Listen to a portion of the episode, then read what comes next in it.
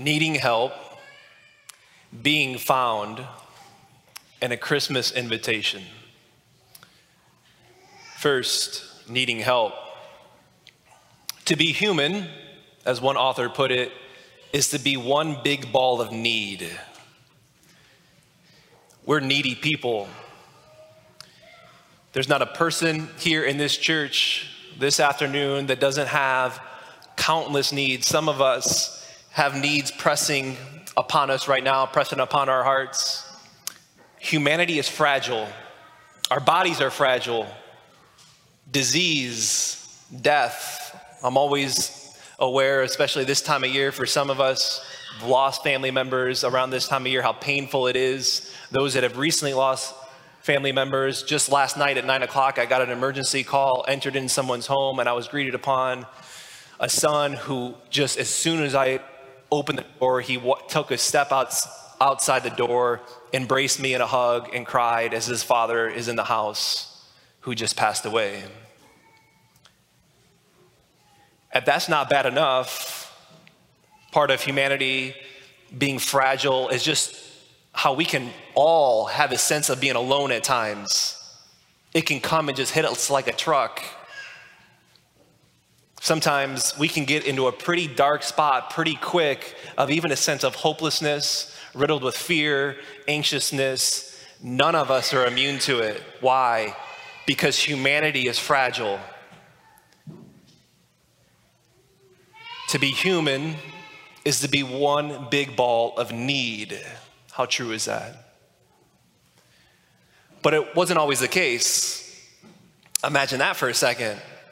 Imagine that there was a time when humanity wasn't fragile. You can try, but it's pointless to try because we know nothing of the sort. We can't think of it. We can't fathom it. But there was a time in paradise when humanity wasn't fragile. At the time before the fall, when our first parents, Adam and Eve, who were created by God out of a spot of complete love, to be loved and to love, when they said to God, no thank you.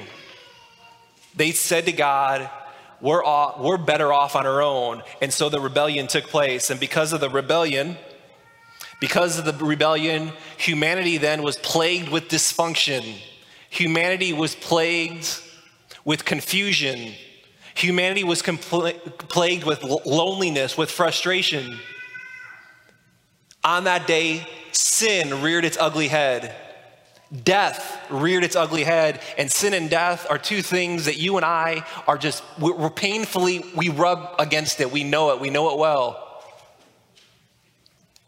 We know the pain of what's brought about, the consequences of sin. Maybe something that we have done that has hurt somebody, that's caused consequences, or maybe we've been on the, not maybe, but when we're on the other end of it and we've been harmed.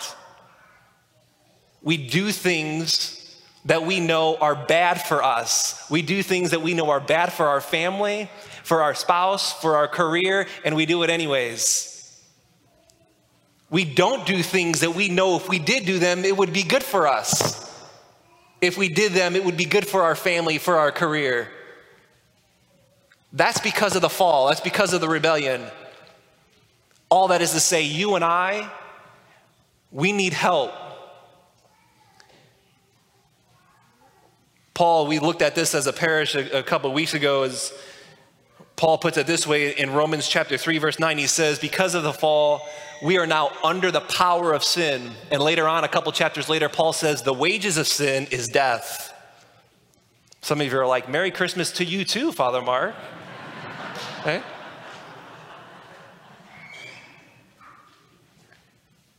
But we need help. And it points to the fact, and I think it's important to feel that, to feel the fact that the humanity, to be human is to be one big ball of need. Feel it. I pray that we feel it right now.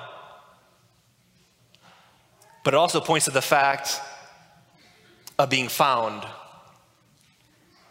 Every Christmas, the thing that is highlighted on Christmas, the thing that is highlighted is the fact that you and I have been found.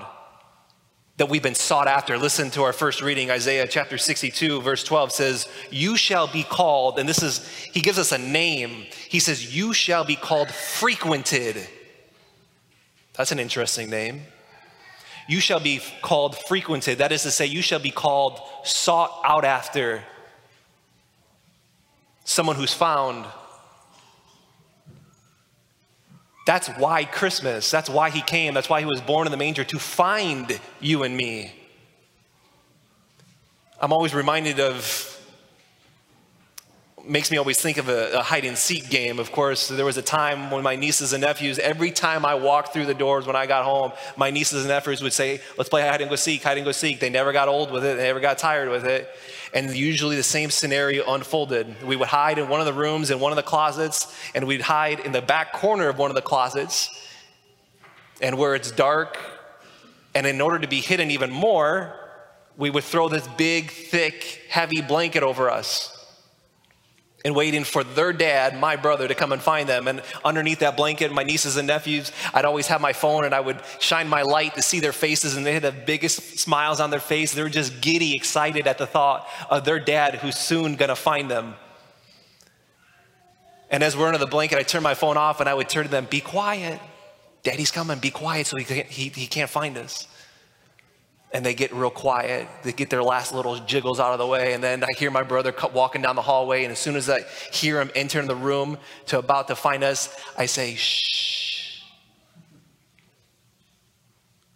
And they get quiet. And then all of a sudden, every time they scream out, poop, poop, poop.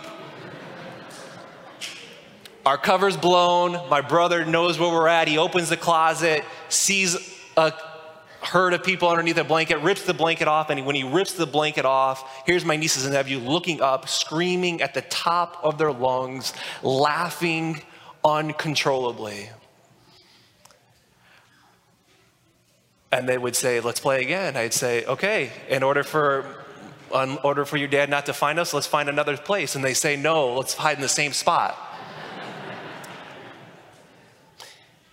It was then that I realized that they just wanted to be found. They wanted to be found by their dad. They needed to be found. They longed for their dad to find them, to rip the blanket off so they could just look up at him and laugh uncontrollably with excitement, the fact that they've been found. Deep down, every one of us needs to be found. We want to be found. Because we need help.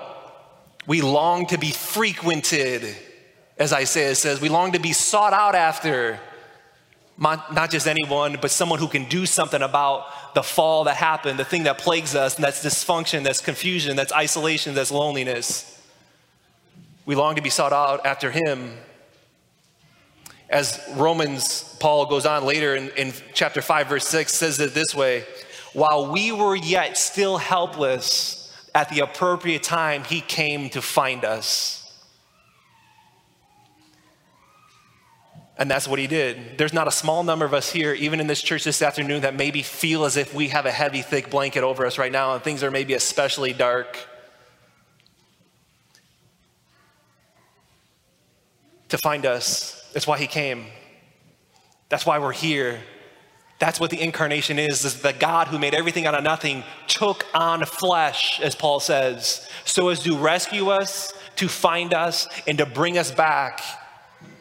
What we need to do oftentimes is guard against a little voice in our heads, which is the evil one that says, just stay under the blanket. Don't make any noise. He's not looking for you. Maybe he's looking for others, but not you, not the mistakes that you've made, not the things that you struggle with, the habits that you have. Just stay there because he's not looking for you. I promise you on this day right now, this Christmas, he's looking. He wants to find and he wants to rescue. So, a Christmas invitation.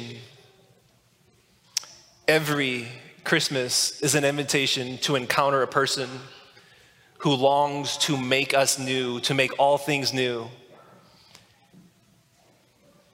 Every Christmas is an invitation to encounter a person who loves you, who thinks about you, who who says to you and to me, you matter.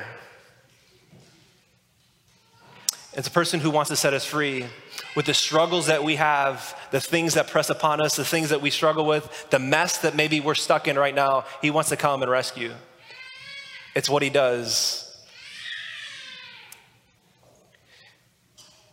But it requires a response. It requires a response. You and I are needy people. Humanity is fragile. And it requires for us to maybe at times just to make the slightest, the smallest little noise. A noise for some of us we've been longing to even make this day, and for some of us that we even feel on our heart right now that the Lord wants us to turn to him and say, Lord, if you're real, maybe I don't even know if you are real, but if you are real, please come because I need to be found. I'm confused, I'm lost, I need help. Will you tell him, will I tell him today that I need help? That I'm in need of rescuing, that I want to be sought out after, that I want to be frequented. He comes. We just need to make the slightest cry for help. But it's why he came. It's why he was born in a manger.